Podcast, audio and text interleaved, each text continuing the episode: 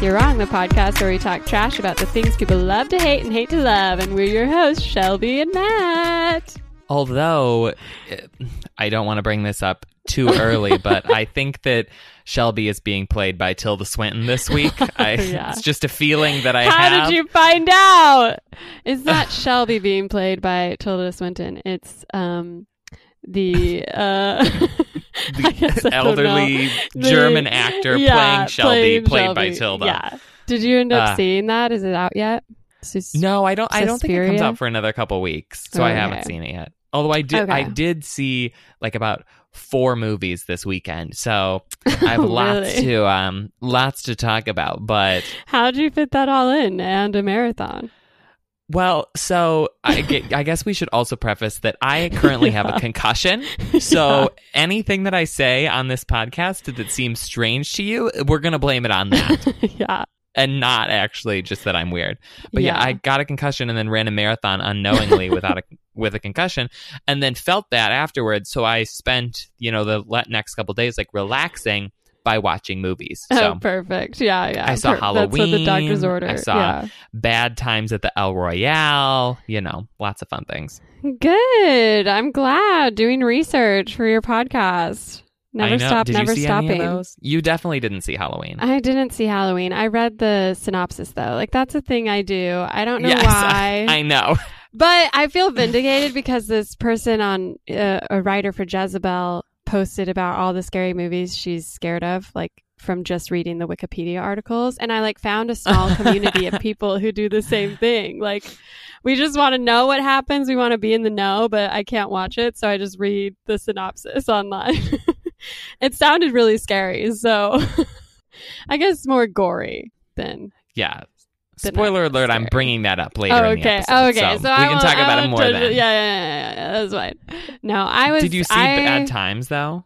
No, I don't. I thought I You can really wanted it. to, and then I heard it wasn't that good. So I was like, Yeah. "Hmm, okay, that's good to know. I was too busy. I was actually in New York, which, if our listeners remember, that is where Matt is located. And he wasn't there. So I didn't even get to see him. We didn't even get to do a live a live recording, a special episode. We just missed and our each fans other. were just clamoring for a live podcast here. You know, we Yeah. have so many fans in New York, and they were saying, "Oh, we just want a live show," and I was like, Yeah. "I'm sorry, I'm going to know. be We were going to running do a like marathon." yeah, so Radio City or like 92Y or Oh, whatever. yeah. That's where we would yeah, have been for Madison sure. Square Garden, Yeah. someplace. Next time for sure. I'll be there. We'll set it up. But no, it was a pretty uh pretty quiet and yet eventful week, I guess, as far as personal lives compared to public lives. I don't know. Do you have any any news to share? Any anything you can tell me, Matt?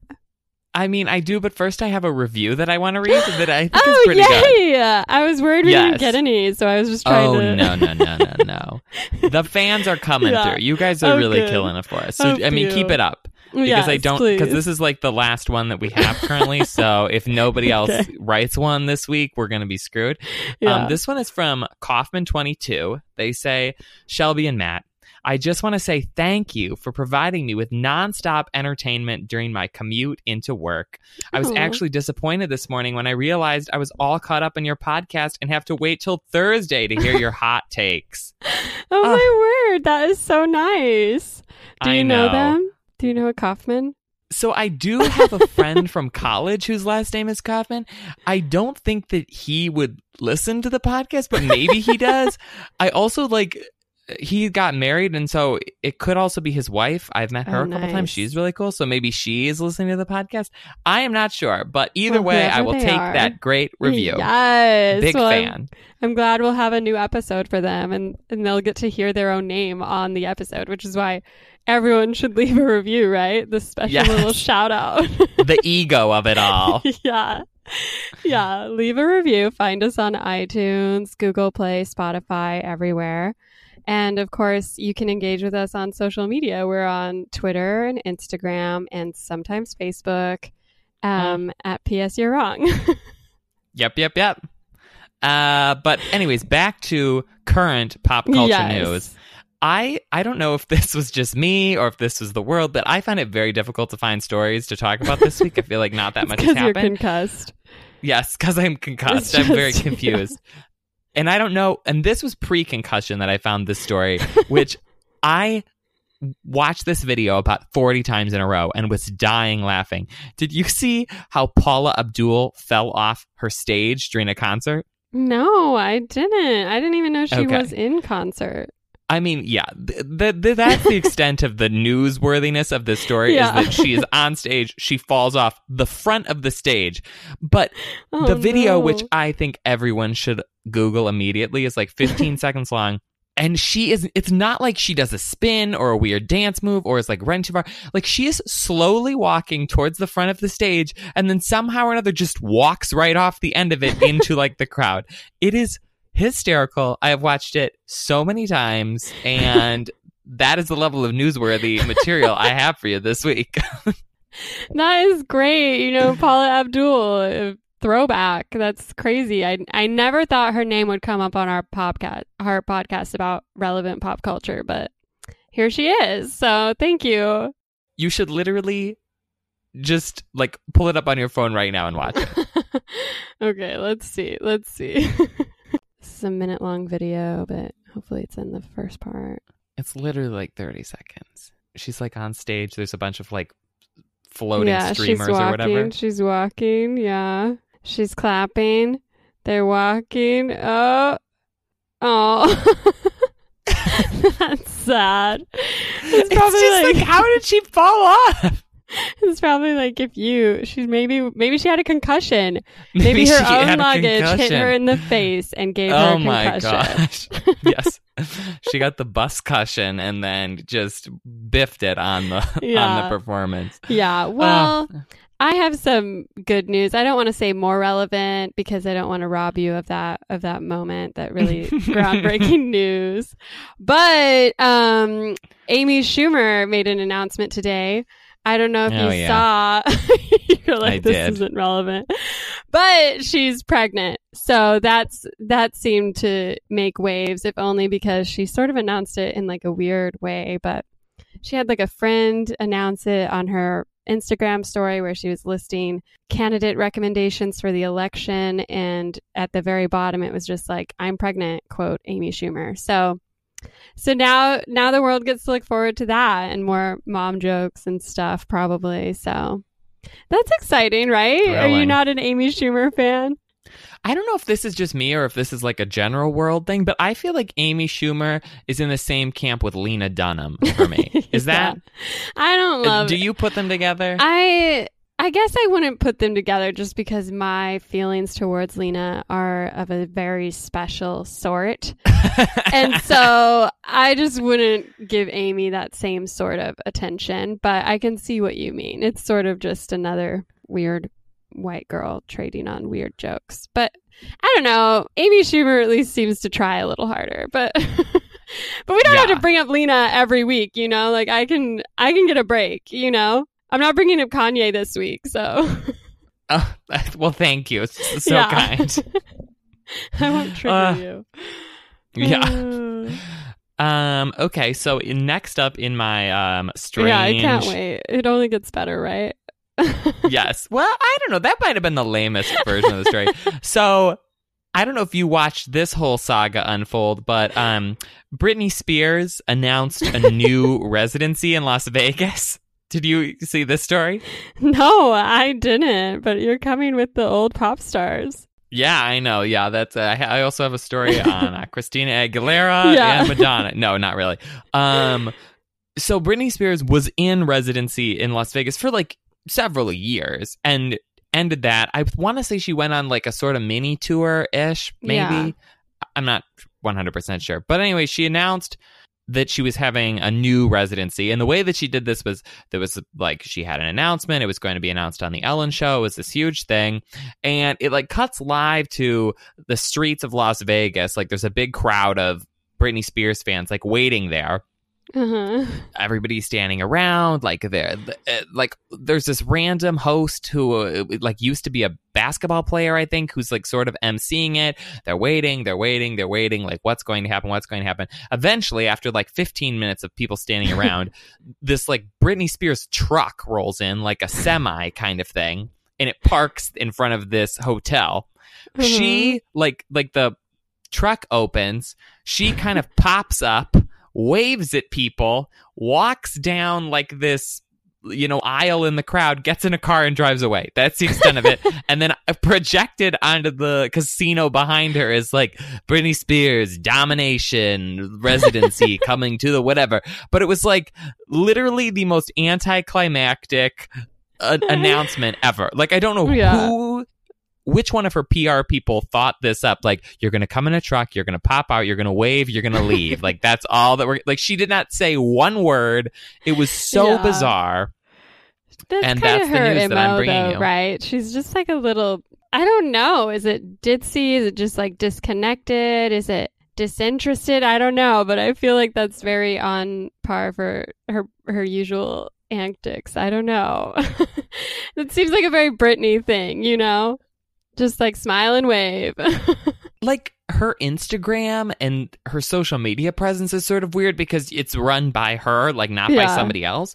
But you would think that, okay, this casino is putting her on a residency. Right. She has to have people who are like at the casino who are working for her, people who are coming up with this residency, also the people that she works with who just do her PR and stuff. And between all of those people, they could not come up with a better idea other than this like very strange situation. Also, everybody in the crowd was wearing like these Boston Red Sox hats, which I don't understand how that connects to her. It was just so bizarre the whole way around. I I could not I could not figure out like what what they were going for. I was like, did something fall funny. through? Like, was there Yeah. supposed to be a performance and she got a concussion? I don't know. yeah, maybe. That is funny, though. Are you going to go see her at her residency? I mean, I, I, I'd probably not. if for some reason or another I'm in Las Vegas, maybe because I mean, what are the other options? Like Celine Dion Yeah. and the Blue Man. Group. I think I'd take Britney over that, but I've seen like some videos of her like tour she was just on, and it's just sort of like uh, a little sad to me, you know. Like all respect to Britney Spears and like what she's been through and who she was, but I just it just seems like she's holding on a little too tight to the like the 19 year old version of herself and i just it's just a little painful to watch her lip sync her way through these dance numbers you know hey, at least she can dance. Like I, th- I feel like she can hold her own with that fairly well. yeah yeah yeah some yeah yeah I mean, there's another pop star who shall remain nameless, who is trying to trick the world into thinking that she can dance. When I think okay it's maybe you should watch some to all of us that recent some recent happening. britney spears videos to see what i'm talking about but anyways i have some news um Okay. i don't know if you know her but bella thorne recently had a Oh um, yeah. piece about her.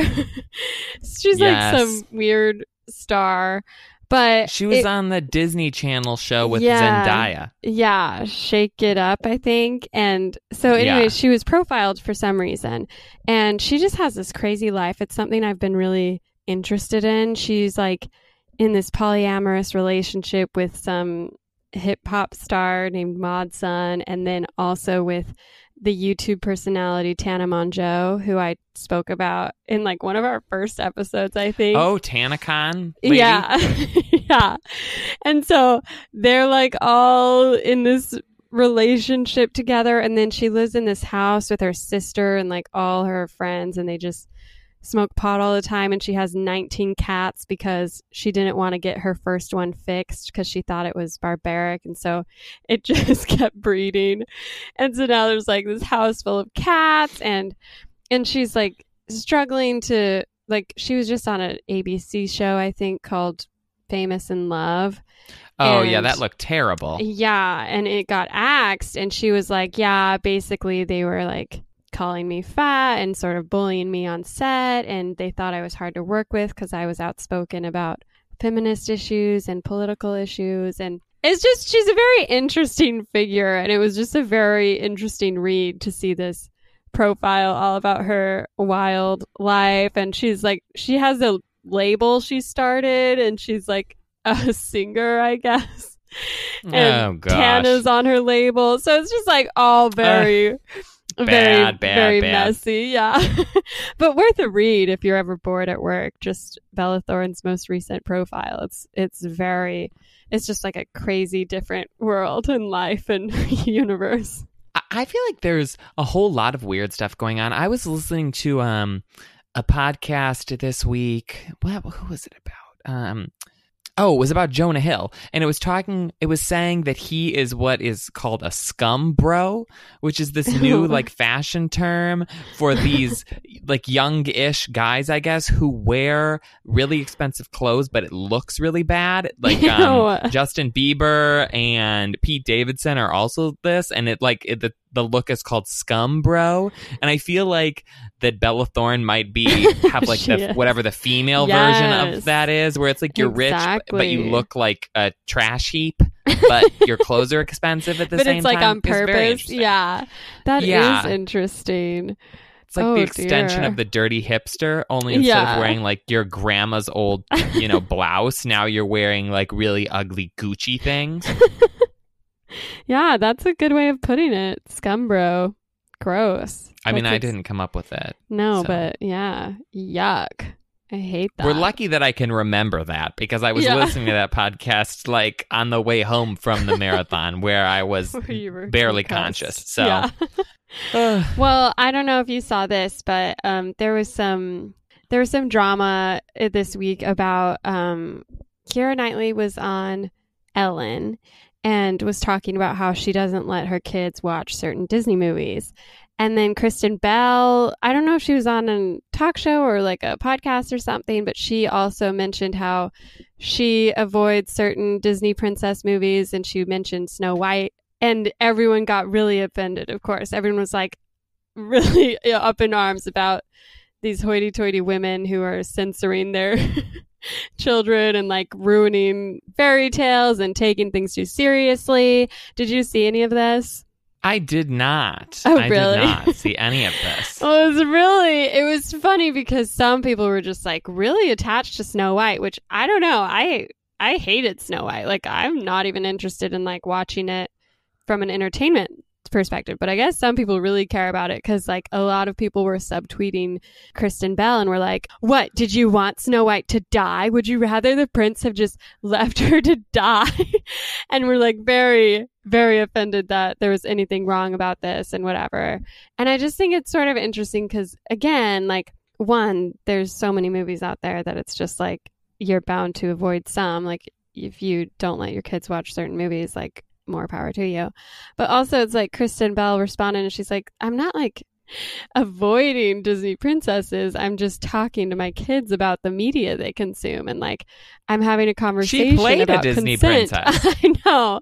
And it's like everyone was just like so easily triggered by this and it's to me it's like, well, if you have a problem with a movie, you should be able to like talk to your child about why and like what the issue is and like have a conversation about why something that was created in 1950s might not like have the same you know problems or issues that you see in it today. And so it's like to me i just don't get why people get up in arms about stuff like that because i just feel like you should always be talking to your kids or whoever about what they're watching and what it means and like all that. But i guess i grew up in a really nerdy household so it's hard for me to say I have a hot take. This is probably Yeah. going to be an unpopular opinion, but I feel like more than half of the Disney movies, like the Disney animated movies, are just bad. yeah Like, like not like I probably wouldn't have my kids watch them just because Snow White is boring as yeah all get out. exactly It is such a dull movie. The music is not good. The dwarves are creepy. Like, no, thank you. I scary also- yeah Like, we don't need Cinderella. Little Mermaid is dull. oh yeah that's like, one Kiara I, I hate like. Pinocchio. Yeah. Like, the best Disney movies are as follows oh no Emperor's New Groove, The Goofy Movie, oh, The Rescuers, and Oliver and Company. Th- those are the only ones you need. The rest can go. Okay. Done and done. Wow, did you have that list prepared? You just like have Yes. your top five ready? Because I have debates with people all the time when they start talking about how like, oh my gosh, have you seen Tangled? Tangled is so good. Tangled is like one of the best Disney movies of all time. I'm like, no, Tangled is trash. Like, You know there's one there's like I a half a good song in that one. I Oh, also Mulan's really good. I like oh Mulan. yeah, Mulan is so good. I really just don't get the hype behind Up.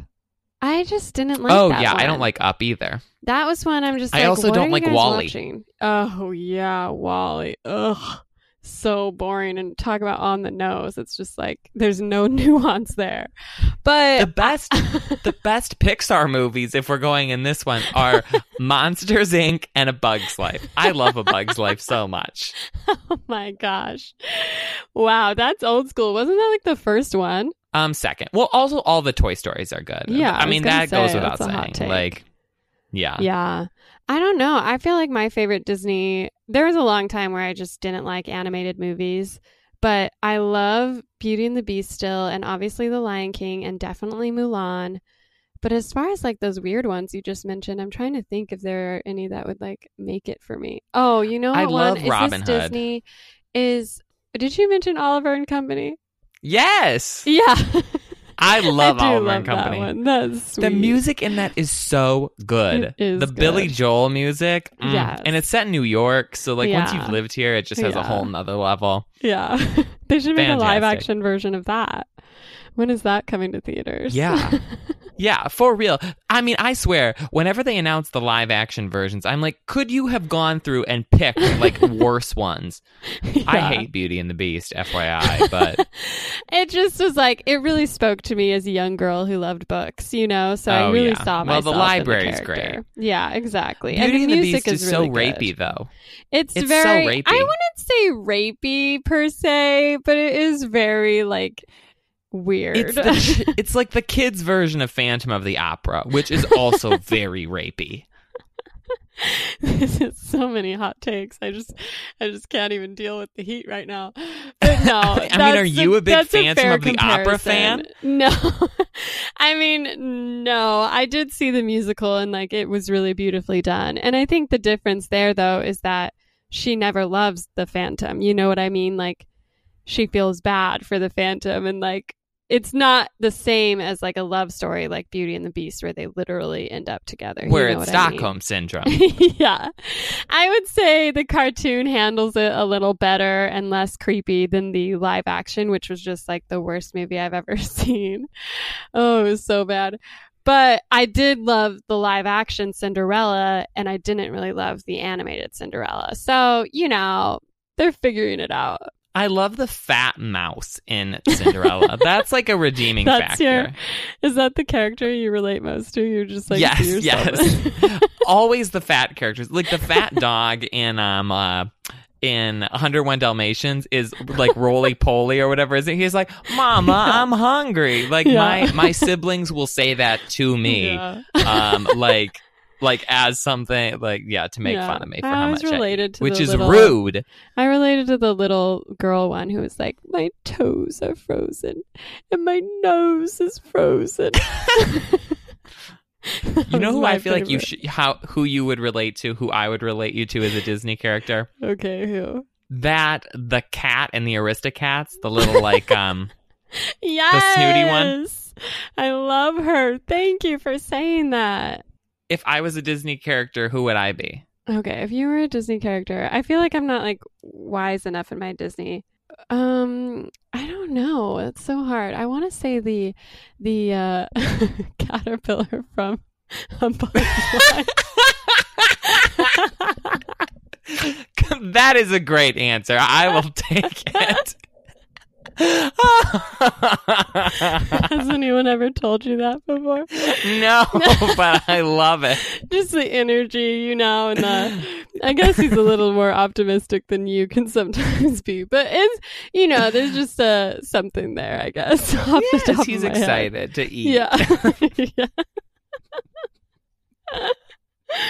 oh, but anyways, do you have any other news or I, I- not anything worth Yeah. sharing.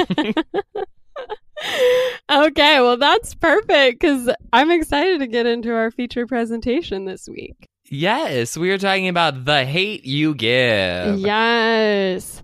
Which I am a little um, triggered because last week after for our first man episode, one of our listeners tweeted and was basically like, Shelby seems to hate a lot of movies, doesn't she? and I, I was like talking to my husband, and I was like, I don't think, I think Matt tends to hate more stuff than I do. So we went through each episode and tallied which one of us hated it and oh. which one of Oh. us liked it. And we're actually split like right down the middle. We each liked and hated seven things. And the difference is I liked a lot And of we've stuff. only had 16 episodes. yeah. I liked a lot of stuff in the beginning, and you've liked a lot of stuff in these later months, probably because the we've been watching all the hoity-toity like Oscar bait Yes. stuff. so yeah, this th- this trend will continue. I will like everything through January, Yeah. and then once we get will into like everything I'll through be the like, summer. yes, yeah. but I'm excited because this is one I actually we both really liked. So Yes. spoiler alert. Yes. the tides are changing. Yeah. Well, at least for this week. Who knows Yeah. what'll happen after this. But yeah, I saw this movie like maybe a month ago because I work Yeah. in publishing. I got to go to an early screening with all publishing Mhm. people. Mhm. And I I know, very fancy. And I thought that it was going to be like, you know, whatever. And I ended up being obsessed with it. And I was like, oh my gosh, like this is such a good movie. Like I can't wait to Mhm. see it. I can't wait to get to talk about it. The only thing that ruined my experience is that I was, it was like a packed theater full of publishing people who are all like white middle-aged women if you didn't know Yeah. and i was sitting next to someone who like must have been like near 80 years old and she could not hear a thing that was going on in the movie and kept leaning over to the person next to her and being like what did she say? What did that what's going on? What's happening? This is not somebody that i work with by the way. Yeah, it's just like yeah, some random okay, person good. i was next to. Yeah. and I was like, um, if you cannot hear what is happening in a movie in a movie theater, maybe you should not come to a movie theater. You know what I mean? Like, it's, this Yeah. isn't like it's a rock concert and you're trying to decipher the words. Like, Okay, this is so weird because I was at Hmm. the movie theater and I was sitting by someone and she answered a phone call in the middle of the movie. Like I'm not even she didn't even like get up and leave to take it. She just sat there and was like whispering like hello. Oh yeah, yeah. Are are you sure? Oh, that's interesting. Yeah. Like, and I was like, "Are you serious right now?" It's like the very beginning of the movie. Things are about to go down and she's just like, "Hello." And I was like, "What? When did people get so bad at theater etiquette, you know?" I know. Oh my Ugh. gosh. Gosh, ruined the movie. it's like there he he's about to get shot. Put your phone down. For goodness Yeah. sakes. Yeah. Um, do you want to give us a quick run through of the basic plot points of this movie, what it's about? Yeah, so basically, it's about a young black girl named Starr who lives in Garden Heights, which is sort of a fictionalized suburb of LA, I think is the gist. And um, she goes to. It's like a uh, poor suburb. Yeah, so like. Mostly black you know, people the, live there, I think. Yeah. Um, anyways, her family lives there. Her dad is like an ex convict who's trying to make the town better, but her mom insists that her kids go to this private school, which is all predominantly white. So Starr is sort of torn between these two worlds.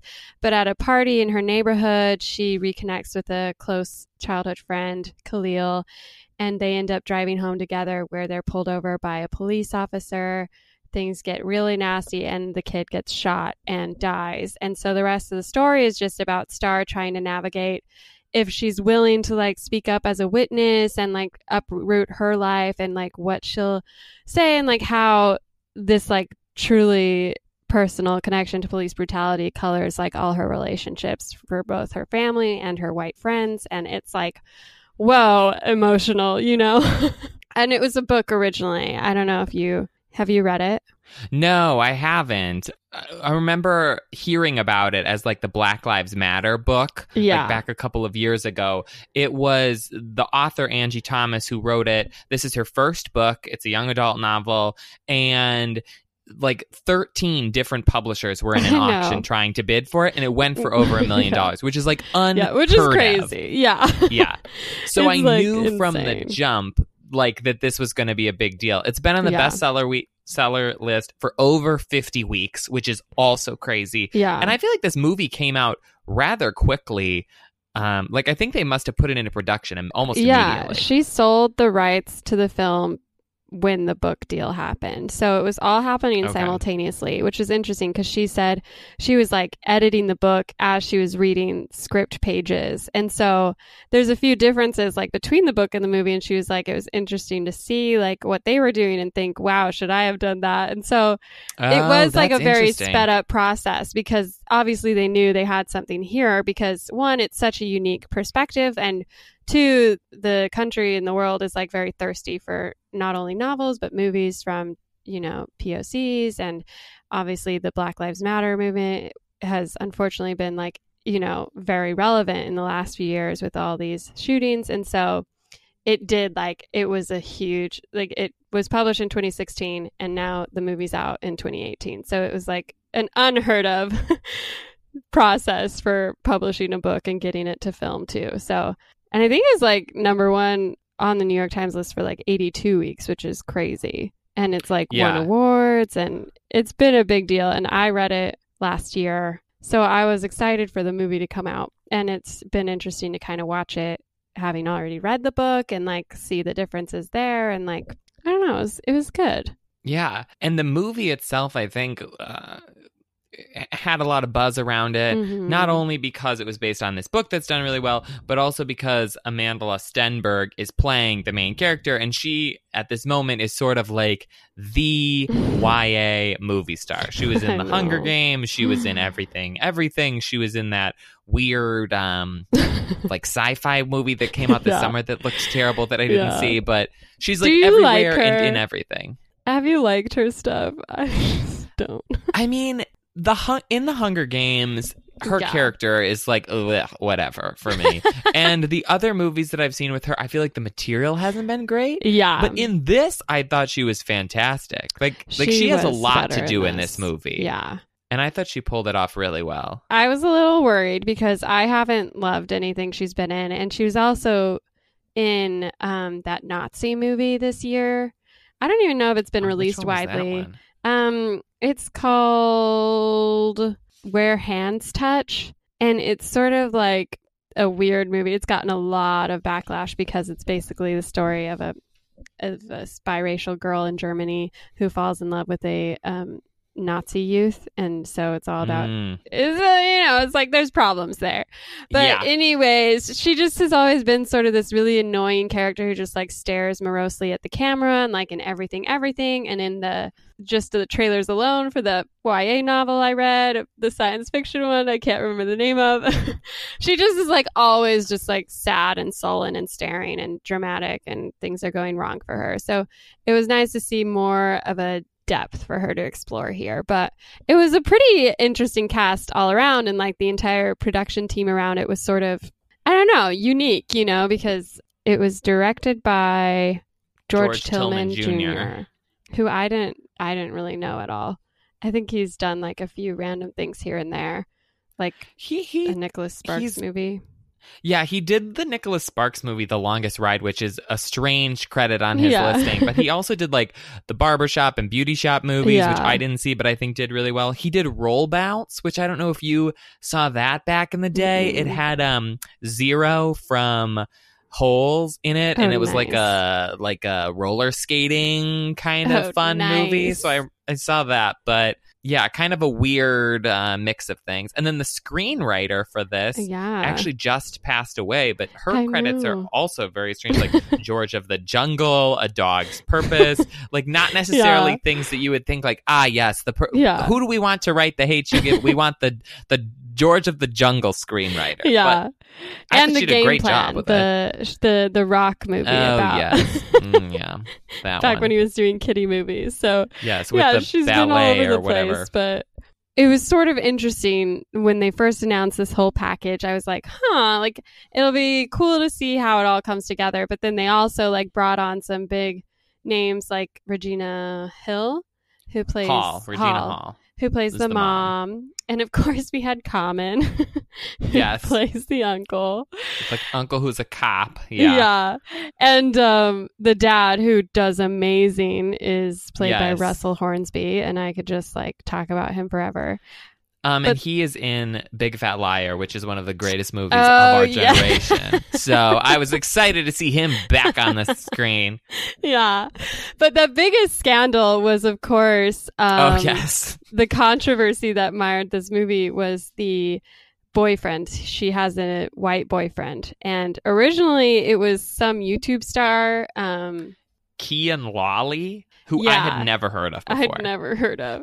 And so it was, they like filmed basically the whole movie. The production was done. And then this old video pops up of this guy being pretty racist, saying the N word, making jokes about purple Kool Aid and fried chicken. It was like pretty bad. And it wasn't, I don't know if they dated the video ever or if they admitted how long ago it was, but he looked like a, you know, a functioning, intelligent, yeah, he wasn't old like enough ten. to know better. Yeah. Yes. yeah.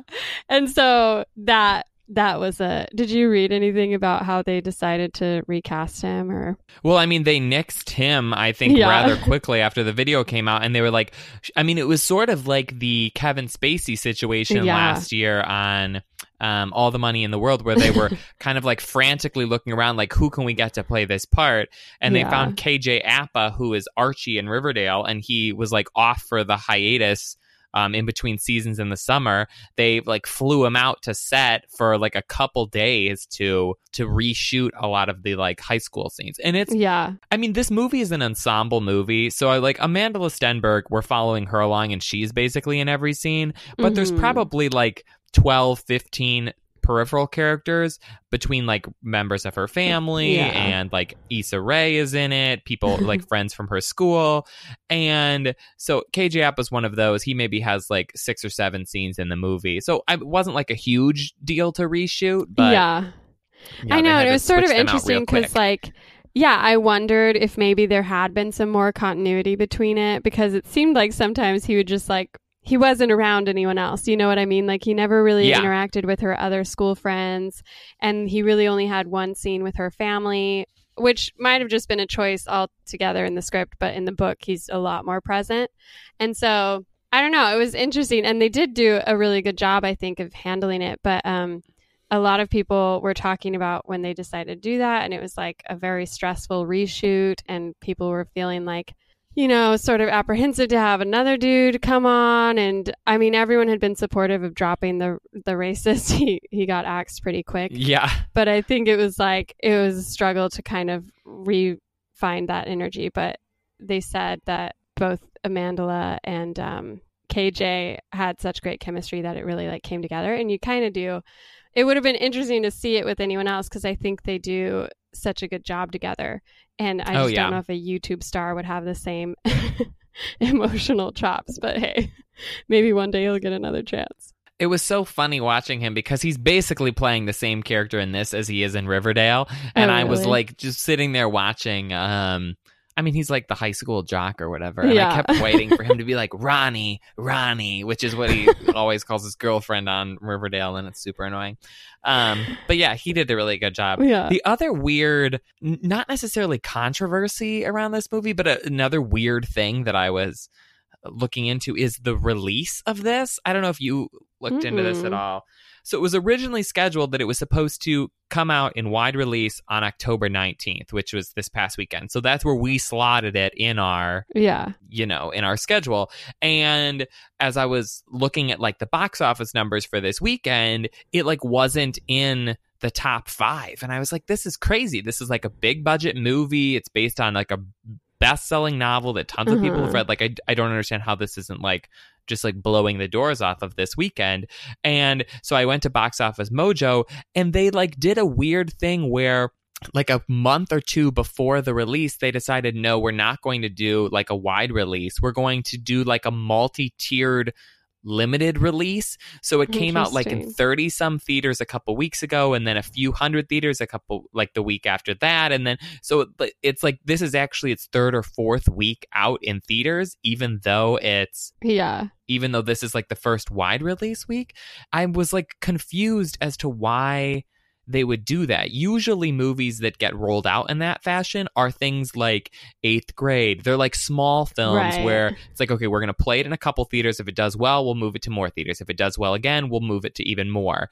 But this, like, you knew it was going to be a, be a, a big deal. I don't understand why they didn't just like put it everywhere to begin with. Yeah, I think it's like kind of struggling to compete with like A Star is Born and even Venom or First Man. Like there are so many big movies coming out that I kind of wonder if they're just trying to wiggle in like here and there and kind of build a word of mouth campaign because it is sort of like a quietly announced film. I don't know if a lot of people know about it or know it's out and it'll be interesting to see if it can make it up because it was pretty like yeah, it wasn't a great opening and it hasn't made a lot of money, but I think they're just counting on it sort of finding its momentum eventually. So I don't know. It'll be interesting to see if it works. I mean, it's only made like 10 million, I think, and Yeah. it cost more than twice as much. So I don't know. I wonder if they're just, yeah, trying to compete with the fall. I feel I just feel like you have such a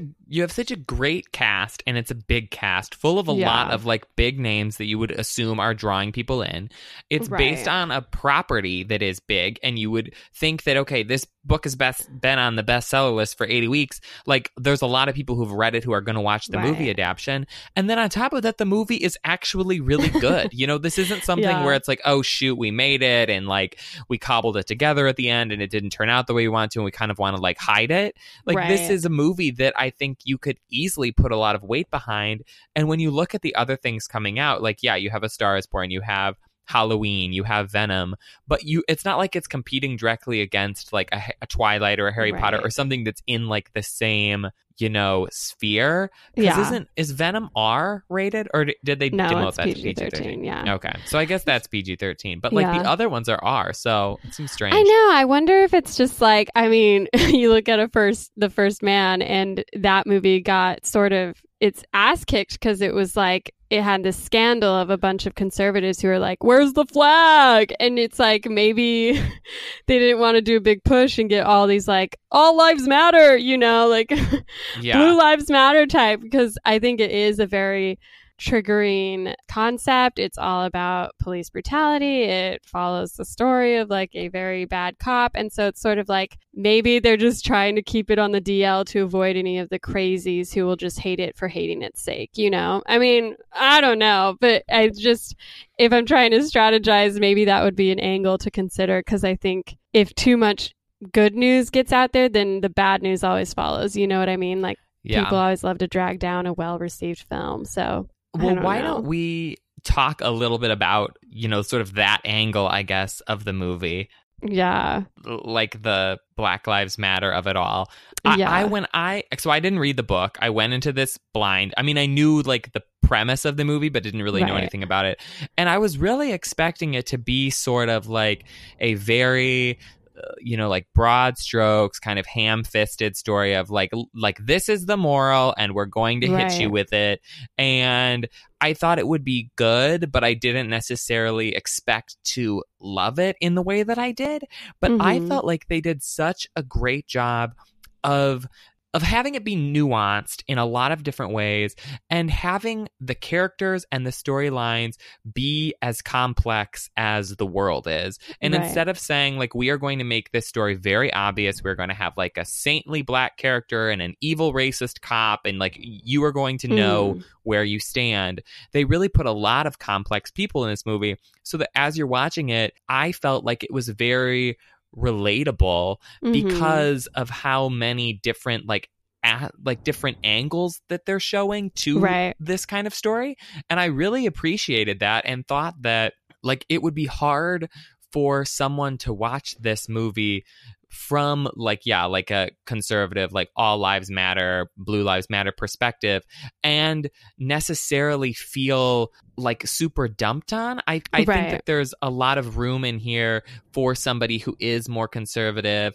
or i mean like i'm from a like a very conservative background and to watch this movie and not necessarily like be offended by it or think that it's Mhm. attacking you but at the same time not thinking that it's like letting you off easy if that makes sense Yeah, no, definitely. It's like I walked away pretty impressed by how it didn't become like lectury and yes. because it has reason to right? Like it's a very Mhm. traumatic moment watching this kid get shot by a police and you know exactly like how it happened. You like saw all the like quote unquote mistakes made and you're just very frustrated and angry at the system. But in the end it's really like a character driven piece and it's all about star like emotionally finding her footing in this in this political landscape that is bigger than her. It is bigger than khalil but at the heart of it she's still like suffering over the loss of her friend. And i think it really like worked to humanize that instead of like politicize it you know? Like it wasn't like she became the black lives matter protester to like shame all the cops it's like she really went on this journey to kind of figure out like what she wanted to say and how she wanted the world to like recognize her. And i think it was an interesting angle to take because you never really see the cop you don't really see yeah. you know his story. You don't see him be extra racist or whatever because you don't need to. Like he doesn't matter. This is star's story. And i think that was a really intelligent way to handle the film that otherwise could have come across like detroit last year which was a good movie Yeah. but it really and of course it was based on true story so it changes the dynamic a little but it really really focused on like look at how racist and awful this human is like don't you feel all like your attention on this racist? This was much more about the people who were affected by a man's racism you know what i mean? So it wasn't like it wasn't about the story or the incident itself. It was about like the ripple effects and that helplessly not only touches Star, it touches her super annoyingly racist friend at school and her less racist friend at school and her boyfriend and her uncle who's also a cop. And so it's just like you got to see a lot of different perspectives that really made the conversation more interesting than look at this bad cop, let's try and get him his life ruined for this. You know what I mean? Yeah. Oh, yeah. I mean, I was expecting like a Sam Rockwell in uh, Three Yeah. Billboards type performance of like, well, now, boy, like, let me teach you a thing, kind of Yeah. where like you as an audience, it's like so characterized that you can't even really like engage with it on a real Mhm. level. But I thought that really every aspect of this story, they do a like go out of their way to show it from like both perspectives. I mean, Right. I think you know like there's the cop and obviously we see this as like oh this is like racism and police brutality but then common is a cop who is black Mhm. and he kind of like walks you through like well here are the reasons like why this happens and it and Right. it doesn't do it in a way to negate the horribleness of the shooting but it goes through it in a way to kind of like humanize the police as well. Or like even with um the like there's a lot of plot that circulates like the gang that Star's dad was Mhm. in and kind of like how this gang is taking over the neighborhood and how it like uh, you know takes over these families that live there and I think that they really show kind of like the negatives and also the like not positives but like the reasons for why Right. people are involved in it and the reasons why people are doing what they're doing and associating with the gang in a way that I think a lesser movie would have just been like the gang is bad and the cop is racist and the kid was Right. innocent and this sort of shows like all of the different aspects of it and and the uh, which I did not realize this before watching the movie but apparently the hate you give like is an acronym for thug and the Mhm. full phrase is the hate you give little infants f's everybody and it spells like thug Mhm. life if you take all the letters yeah, out of there Tupac. Yeah it's from tupac which i also didn't know and um and i don't think anybody else in the publishing screening that i was at knew that either like, because they were "Oh, like oh Who's like, Tupac? yeah. it's interesting well, Um, that's what's great is like the author of the book, she like she wrote this story because, you know, she's a black woman, she grew up in a similar neighborhood. She felt like her friends would always be like, "Oh, I can't go over there. That's the ghetto." And she was like, "Well, why do you not like recognize there's a nuance here that isn't just like, you know, this isn't the hood, this isn't the slums, like you can still interact with us." And I think the framing of it around this Tupac message was a really intelligent way to tell the story because it isn't just like a flash in the pan. Look, another kid got shot by a cop. Let's talk about it. It's like looking at the bigger picture of why this keeps happening, what poison is like in the system and what like is feeding that. And so it is like it was really well framed in the movie, I think, and I was impressed by how they kind of pulled it together because it went in a totally it went in a different direction than the book maybe did. And so I think the movie kind of drove it home a little bit more probably because it knew its audience wasn't going to be all Tupac fans, you know what I mean? Yeah. Yeah, I mean they bring that phrase up a lot Yeah. so that you can like get get that it's uh an acronym, I guess is the term for it. But I liked how they kind of take this message of like the hate that you give other people affects like later generations and affects Mhm. you know like the world as a whole but it's not just like the hate that white people have for black people it's it's like the hate of everybody like white people against white people black people against black people black people against white like all the way around and Mhm. how when you live in a society where everybody is sort of like out to get somebody else or like to or has hatred toward other people it just ends up screwing up everybody like you think Mhm. that hating per- somebody is going to hurt the person you're hating but it actually hurts the people that you love just as much which i thought was a really interesting viewpoint and they and they did it with such great nuance in in the movie i thought Yeah, I think it was like really cool to see her two worlds, right? So Mhm. it's sort of set up so she has her her black family, her friends in Garden Heights, and then she has a school group who one is like a sweet, soft spoken girl, and the other one's like a sort of hoity toity blonde who just you just want to like hurt by the end of the story and you never want to name your kid Haley after watching this. But it was interesting to see her navigate the two worlds and see how eventually it just she can't keep it contained anymore. She can't keep her quote unquote hood attitude out of her white life any world. Like she'd always tried to be very careful about what she said and how she spoke and how she presented herself.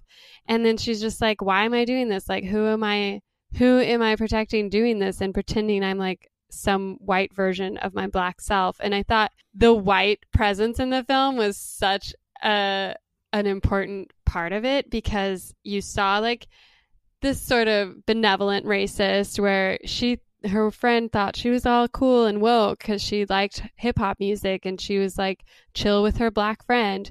But in reality, she was very much racist and unaware at times of how racist she was and very unwilling to change. Whereas her other white friend, who was maybe like, whoa, Star, chill out at first, realized, like, wait, you do need to sort of take a stand and pick a side and like stand for something. And then you have her boyfriend who's also very like confused why his girlfriend's acting so different and kind of butthurt that she didn't tell him. And Star's like, it's not about you, man. And I thought it was like so good to be a white person sitting in that audience and like watching the story because so often these stories are told from the white person's point of view. You know what I mean? Yeah, yeah, definitely. And I and I also liked kind of like the flip side of what you were talking about how she felt like she couldn't bring like her Garden Heights side to the Mhm. school. She also doesn't want to bring the side that she brings to school to home. So really Yeah. she's in this it's like a catch 22 where she's these two different personalities and she feels like she can't bring either of them to the other place and yeah eventually she realized like this is no way to live or, or people shouldn't have to separate Mhm. themselves like this they shouldn't have to put their places in boxes i really loved the scene where it's like after prom and she's in the limo with her boyfriend Yeah. and and i found this like to be so relatable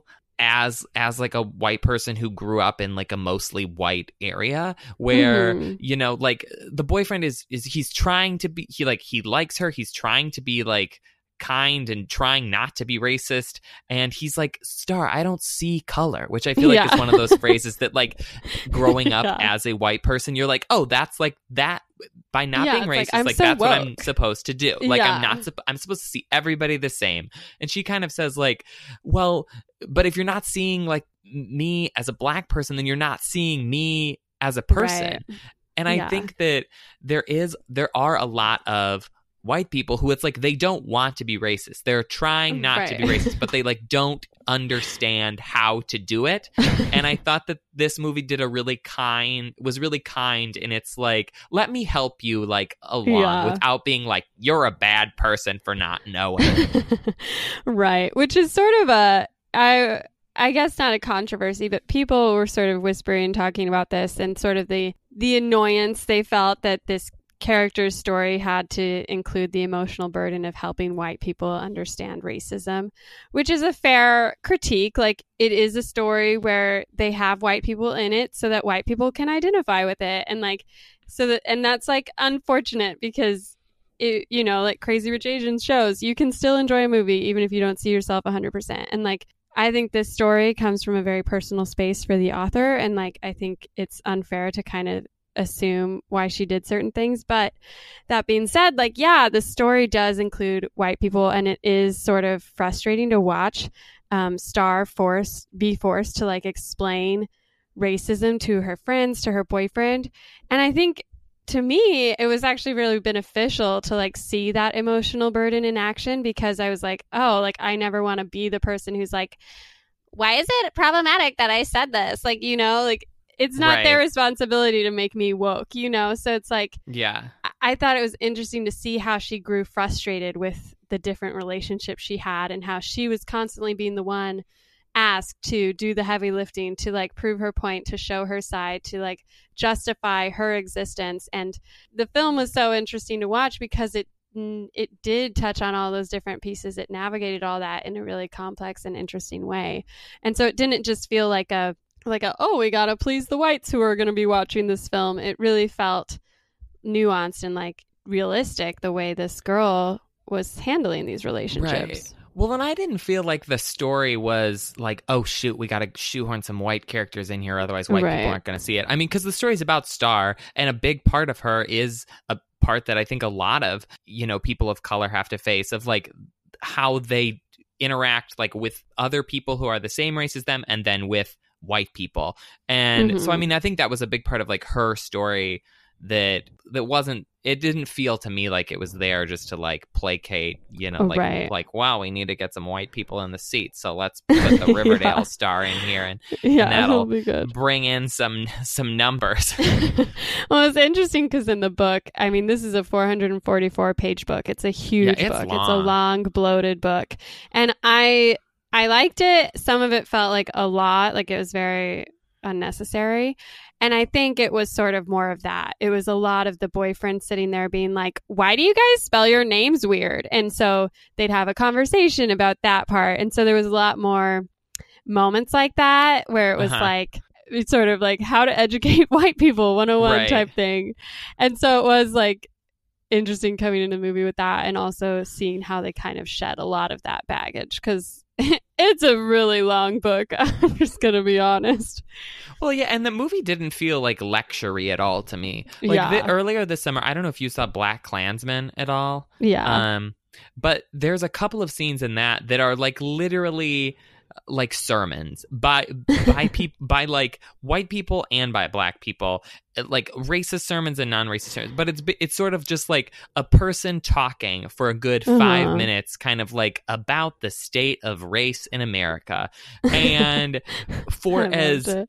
like interesting as those scenes are i kind mm-hmm. of like zoned out through parts of them because i was like okay there's a plot that's going on in this movie. I care about these characters. I don't need like a random non-character to come in and like you know pontificate for five minutes about random things um, yeah and I liked how this movie it felt like it was saying a lot and it was felt like it was very relevant, but it didn't.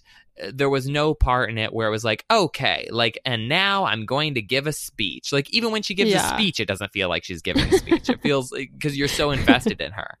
yeah it is interesting like all the different characters and all the different things going on. And yet the movie never really wraps it up. It never really explores like oh did the police come after her for like going after the cop? Did the i don't know. It was just sort of it felt like a little open-ended in a way that i it just kind of wrapped up like almost too cleanly. Like i kind of wished it had been like I don't know. Like I don't know how to explain it, but it was just like, oh, Issa Rae floats in and out, and then like there's her boyfriend meets her parents, and it's like comedy, but then there's no like real follow through. I don't know. I just like I think that was something I was waiting for. Was like, well, if there isn't going to be a takeaway message as far as like this is my speech, hear me out, then like what is the conclusion? You know, like because the cop gets off and I felt like there was a takeaway. but I mean, there wasn't like like I just I guess I felt like it was sort of like it didn't really like I don't know. I mean, it ha- for a movie that is about such a controversial issue, yeah. it does have like a very you know satisfying or happy ending it's Right. not like black klansman or sorry to bother you where it ends on s- this sort of like jarring like note where Yeah. it's like question everything and i think that there's a place for those kind of endings in movies but Yeah. i think that this movie is really about her and her kind of like understanding of the situation that she's living in and less Yeah. about the entire world of the race relations even though a lot of that comes in and out of this movie it's really about her and i think that her arc does end satisfyingly in the movie and so that's why it ends where it ends and I, I mean, I don't know. I think I guess that there is a version of this that you know is more like call to armsy than it than it is Mhm. in its current form. But I'm not necessarily sure that it hurts the movie at all that it does have like a kinder ending because right. I don't think anyone's gonna leave this movie and think like. Oh, what like a what like a fun story that I really just like enjoyed romping through. I mean, the people who I was in the theater with were like weeping the I entire time. I wasn't crying because I'm not a human being, but most people were. Yeah. I mean, I think that was part of what was interesting to me was the ending. So it's different from the book, which I think do you wanna, was like, more spoil- effective for me. alert? Yeah, let's do a spoiler alert because I think alert. the ending scene was it was pretty like brutal and shocking and it was a twist I wasn't expecting because I had read the book and this didn't happen. Yeah, But so set it up in the book and the movie. Yeah, so throughout the story, it's like they're trying to see if this cop's going to get indicted, and he doesn't. And so there's this there's this march that turns into a riot, and Starr and her friends are sort of running through town trying to make sure, trying to be involved, but also making sure everyone's safe. They end up at their dad's grocery store.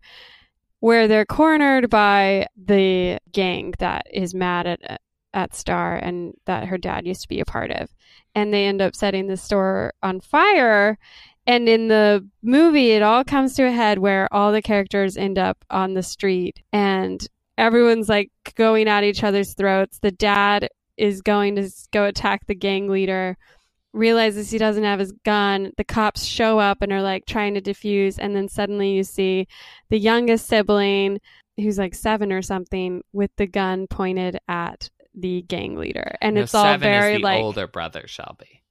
oh, I mean his age. Yeah. yeah. But he's like pointing the gun and it's all very stressful because you know how this story ends. We just saw cops shoot a black boy for very much less. And so you kind of are just like terrified to see how this story will take a turn. And it was a very visceral moment. Like it was very like no one in the theater was talking, no one was moving. It was just like very emotional because Oh, yeah. you kind of see the you kind of see this like theme come to head this idea that the hate you give little infants in my theater like gasped. Like when that Yeah. shot like when the an- camera angle like shifts and you see the little kid with the gun Oh. everyone was like no. I like no know. no no no no like i am not ready for this ending. But i didn't realize I that that wasn't in the book. No it doesn't. It's not he doesn't pull the gun. I think it just sort of like i don't remember how it ends which sort of speaks to how it was sort of just like more of a fizzle it just i mean the fire happens and there's some sort of confrontation but i think eventually they they just they arrested the gang leader for the fire and then uh-huh he went to prison.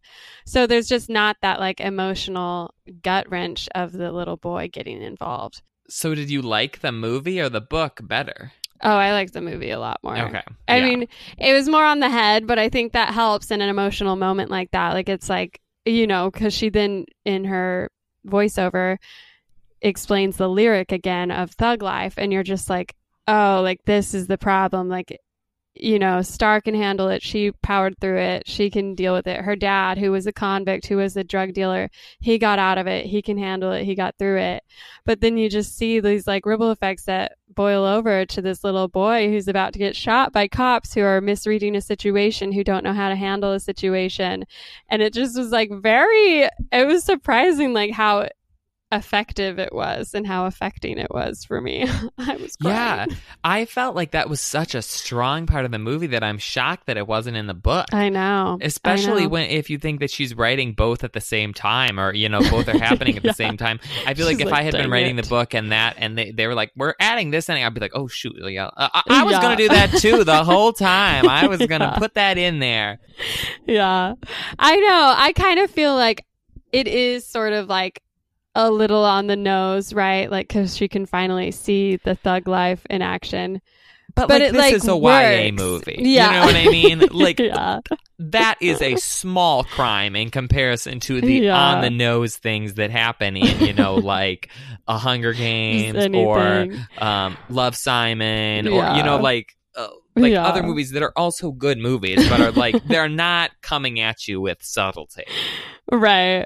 No, it's true. So I think it it worked and it's like and then of course Starr decides to step in front of her brother thus shielding him from these cops who she has a right to be afraid of and it's just like it's very powerful and like and then you know everything sort of wraps up even though the cop who killed her friend Khalil gets away with it it's sort of like well she learned something she got something she found her voice and that's like that's like a powerful thing that's like a victory for them. And i thought that was a it was a well done twist and sort of like a really smart way to give that emotional punch at the end.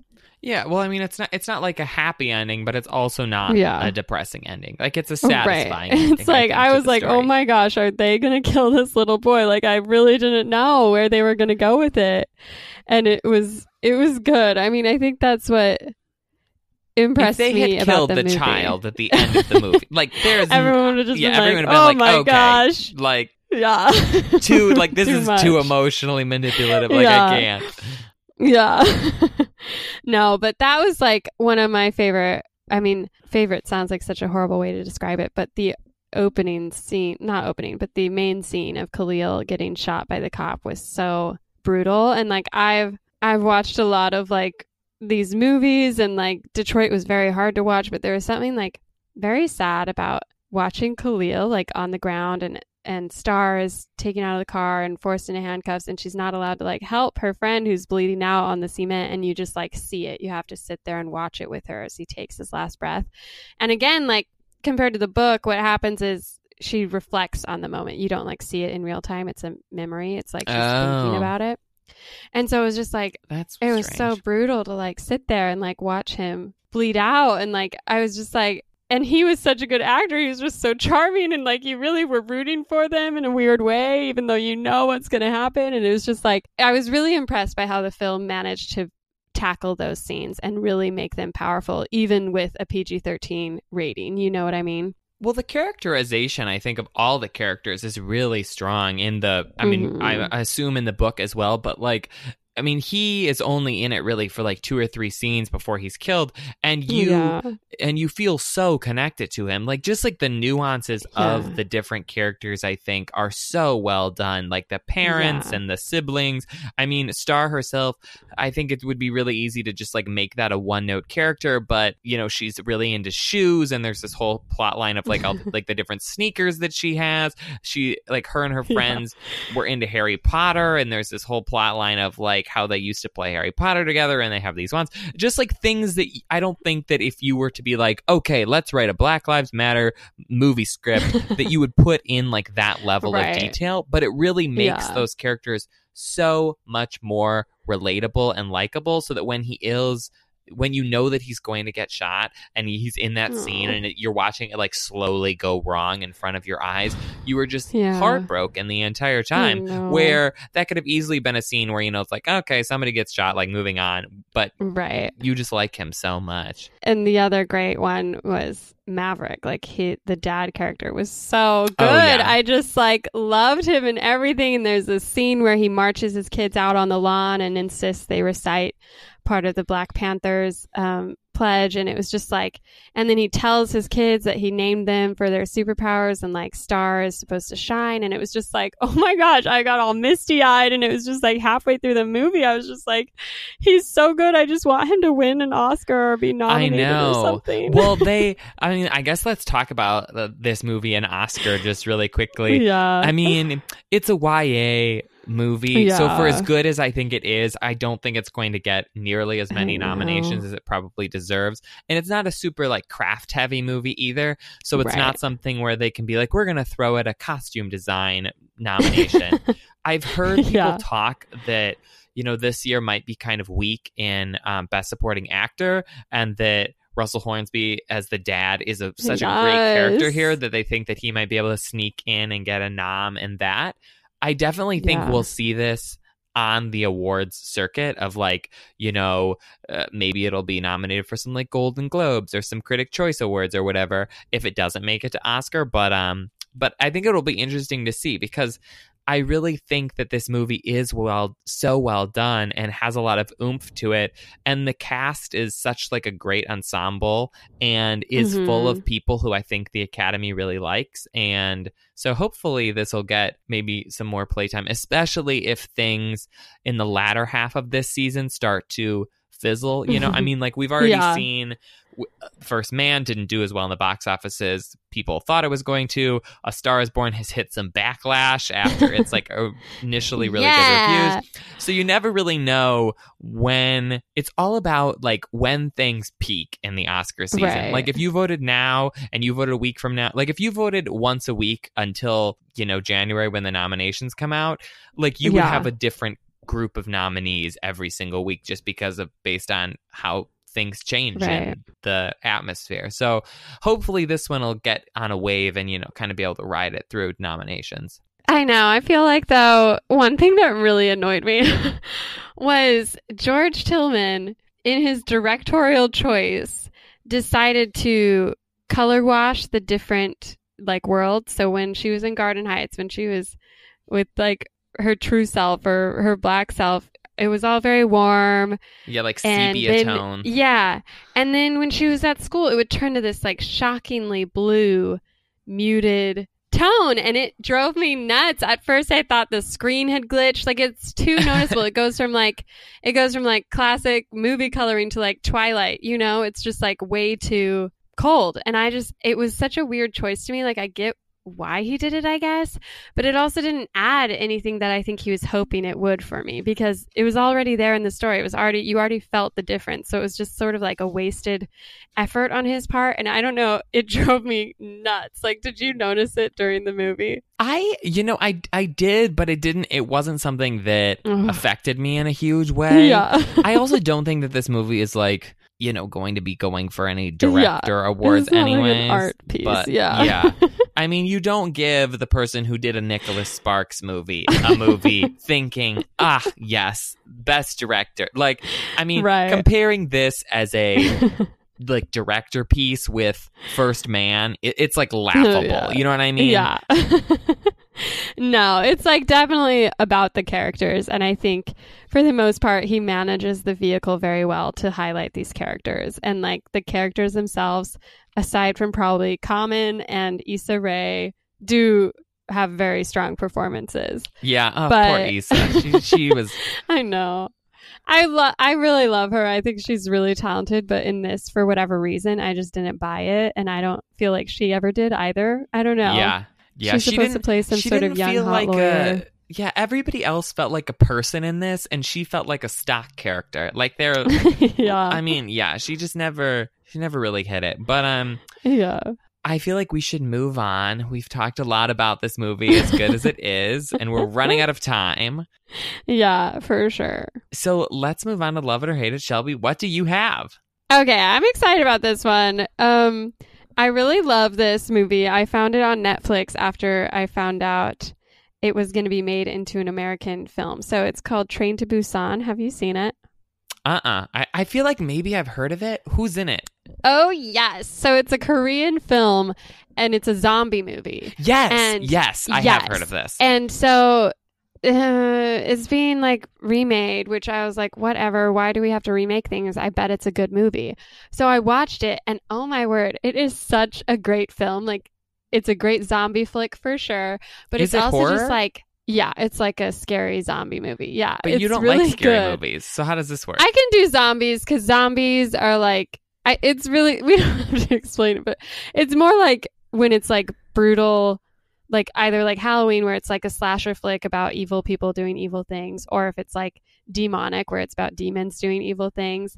I just can't really get into that as much, but zombies are like, you know, they're just sort of like animals. So it's just like not Odd. the same to me. There's not like the same sort of evilness to it. I don't know. I feel But like this could that we could do a said- psychiatric evaluation on that, but I know. And it's just like more manageable for me because you can look away when a zombie attacks, but you don't always know when to look away when like Halloween is like breaking there- jaws and ripping teeth out. You know what I mean? aren't so it's jump like scares in this though. No, there are, but it's more the gory the goriness of scary like Okay, yeah, I don't this know isn't how to making explain any this sense. to move you. on, move it's on. like really easy to me. Zombie movies are fun. This is definitely still like scary, but it's also just like a really interesting character piece. And so basically, it takes place at this like um sort of absentee dad, workaholic. His daughter, his young daughter, wants to go home for her birthday because he's divorced, and so he gets on a train with her in the morning to Busan. And on the way, this zombie apocalypse happens around them and unfortunately infiltrates the train and they have to ah. just survive. Oh And so it's gosh. basically just like zombies on a train and they're all just like going from stop to stop and things happen and it's just following this dad and his daughter and a few other side characters. I was just so impressed by how these characters were there were some that felt like tropes but all in all they were like you really get attached and it all takes place, you know, within this few hour period on this train ride. And it was really really well done and really good and not only a good zombie flick but like a great storyline.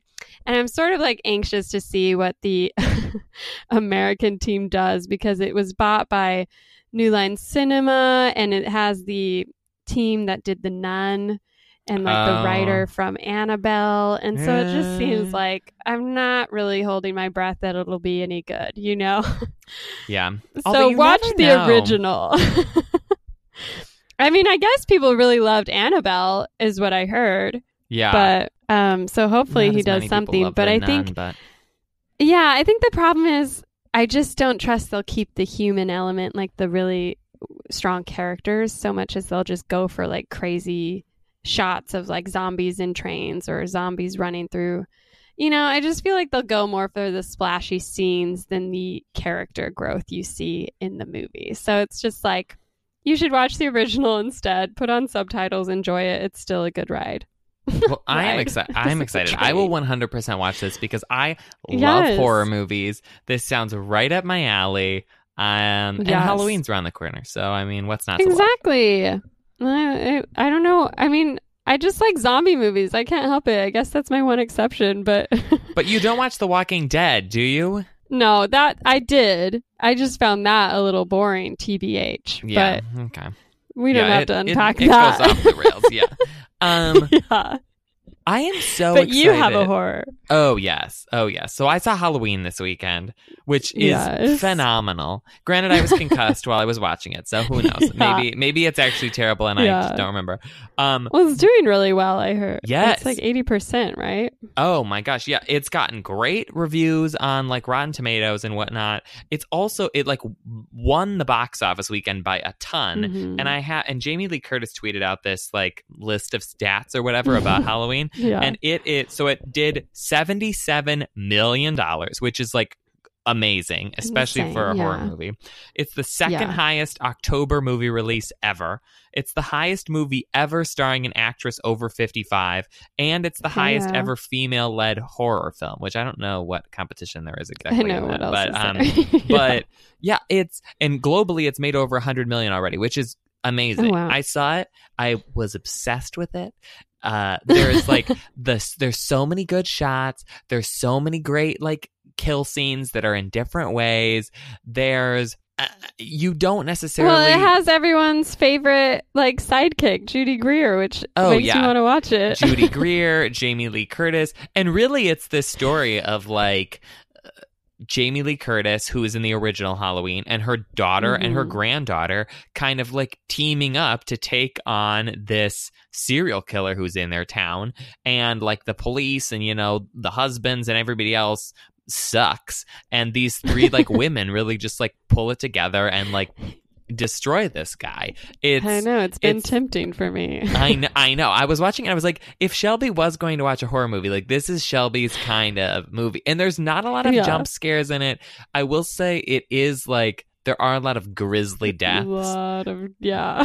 but it is fantastic. There is one scene that I just cannot get over. It's like a it's a single shot, like long extended scene where Michael Myers, the bad guy, like walks in this garage and picks up a hammer and murders someone in Oh, the house with the hammer, and then the camera follows him to the next house, and the camera parks on the front porch, like looking in the window, and this woman gets a phone call and she's in the house and they're like, "Oh, there's a serial killer on the loose." And she's like, "What? Oh my gosh, I better lock my doors." And she goes to look out the front window to see if she can see anything and you just like see him walk in the kitchen behind her and then like strangle her.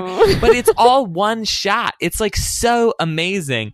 And there's so many great scenes where like the camera is focused on one thing and like something is happening to the characters in the foreground and you just kind of like see him doing something else or killing somebody else in the background. It, it it's like masterful. yeah.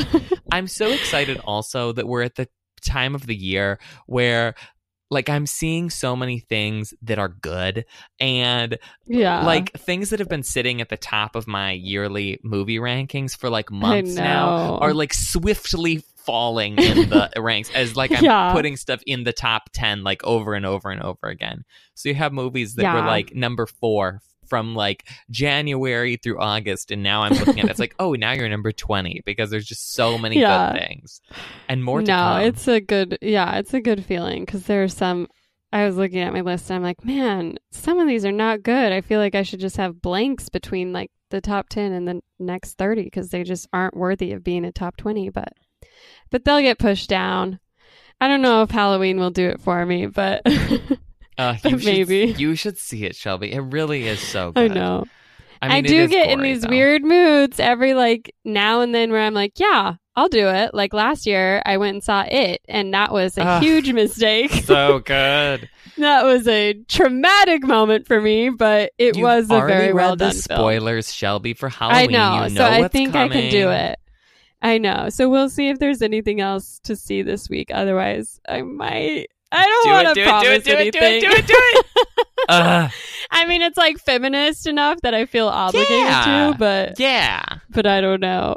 I mean, and like it will prepare you for what to do if you're ever in a bathroom stall and someone drops human Oh, teeth no. over the door. I know how that ends. It doesn't end well. It- I wouldn't be prepared for anything. well, you can no learn what not to that. do. Don't try to crawl Yeah. under the next stall with your legs sticking out so that he can grab it. Oh, yeah, no, it looked, I mean, the trailer, I, I mean, it looked good. Like, it looked well done. Most of the time, those horror films just look really dumb and bad. Oh no. But, this is amazing. so have you watched The Hill House everyone's talking about? Oh The no, Haunting the Hill House? haunting of Hills. Well, that's a book, and I was sort of like, well, I want to watch, I want to read the book before I watch the Oh, okay. But then I've also heard like Nerd. mixed reviews, and I've also heard that the TV show isn't. It, it, like goes in a different direction than the book does. Yeah. So I don't know. We'll see. I would have thought you would have been into that. I, I, probably would be, but you know, there's only so Yeah. much time in the day. and I tried. I was in a mood and I was like, let's try. Like, I can do it. It's like well reviewed. I want to watch it. I want to be part of the conversation. We watched literally five minutes and I was like, I can't. I have to read the spoilers. So now I read the spoilers. So maybe I'm ready, but Yeah. So maybe, so maybe I'm don't go see Halloween then. I don't I know. know. It's hard to say. I mean, this watching a television show where every episode is scary seemed like a lot more to handle than going into a two hour movie. You know what I mean? Yeah. Like this is a 10 hour, seven episode long thing. It's a real, a real chunk of time. I would say there's My at least health. 20 murders in Halloween, and they are all fairly grisly. Oh no. So, I mean, I know. That's like Halloween's thing. I tried to see the original once when I was like a teenager and it was just like it's a lot of stabbing and like blood and guts and mm-mm-mm. I don't know. I'm glad you liked it though. Yeah. I'll just stick to my zombie flicks. They're Yeah. still good. yeah, watch Just, zombie just movies. enough. Yeah. I will say that I don't necessarily like I as much as I love horror, I don't love the like weird like demon possession movies, like Yeah. um, like the like the Nun or the Conjuring or whatever. oh I, yeah. don't, I don't necessarily love it when like something weird can jump out at any moment because it's not a real thing. There's no rules. yeah, Yeah. like I like it. I like a That's little bit more grounded horror movie, yeah. yeah. if that makes More sense. realistic. Yeah. Yeah. Like I love sure. a I love Just a good like serial Halloween. killer. Yeah. Or if it's going, if we're going to be like, um, have a, a demon possession, I want it to be like hereditary, you know, where it's not like we're at a weird secret abbey and there's demons all over. It's just like, oh no, there's just like one person who's like is possessed by a demon. Like The Exorcist Well, is see, you have weird rules too, so I'm not the only one with like exceptions. yeah, but yours are weirder. preferences. yeah. Well, we'll see. Everyone should watch both Train to Busan and Halloween Yes. and decide which one is better because I think the zombie one's best. yeah, well, we'll, we'll shall see. Um, speaking of deciding what things are good and what things are bad, we have a treat for you all next week. because Yes. we are doing a ranking episode of every network television pilot from this fall. There are like 16 shows we have watched or are going to watch. All of the pilots, and let me tell you, there are some that are horrific, and we will be talking about them. I all. know. And I'm sure some of them have already been canceled. yes yeah i know i was like i need to look that up before the episode like what what has Yeah. already been cut because it is like a race to the Yeah. bottom with these I like know. I've been surprised by some of the ones I'm into, TBH, but same the same yeah, we'll have to see if they align. yeah uh but um it. but until next time like follow us on social media leave us some reviews so i can read them next week and hope that my concussion goes away Oh yeah, I hope so too. Stop dropping luggage on your own face, Matt. i'll try but until next week bye everybody Bye.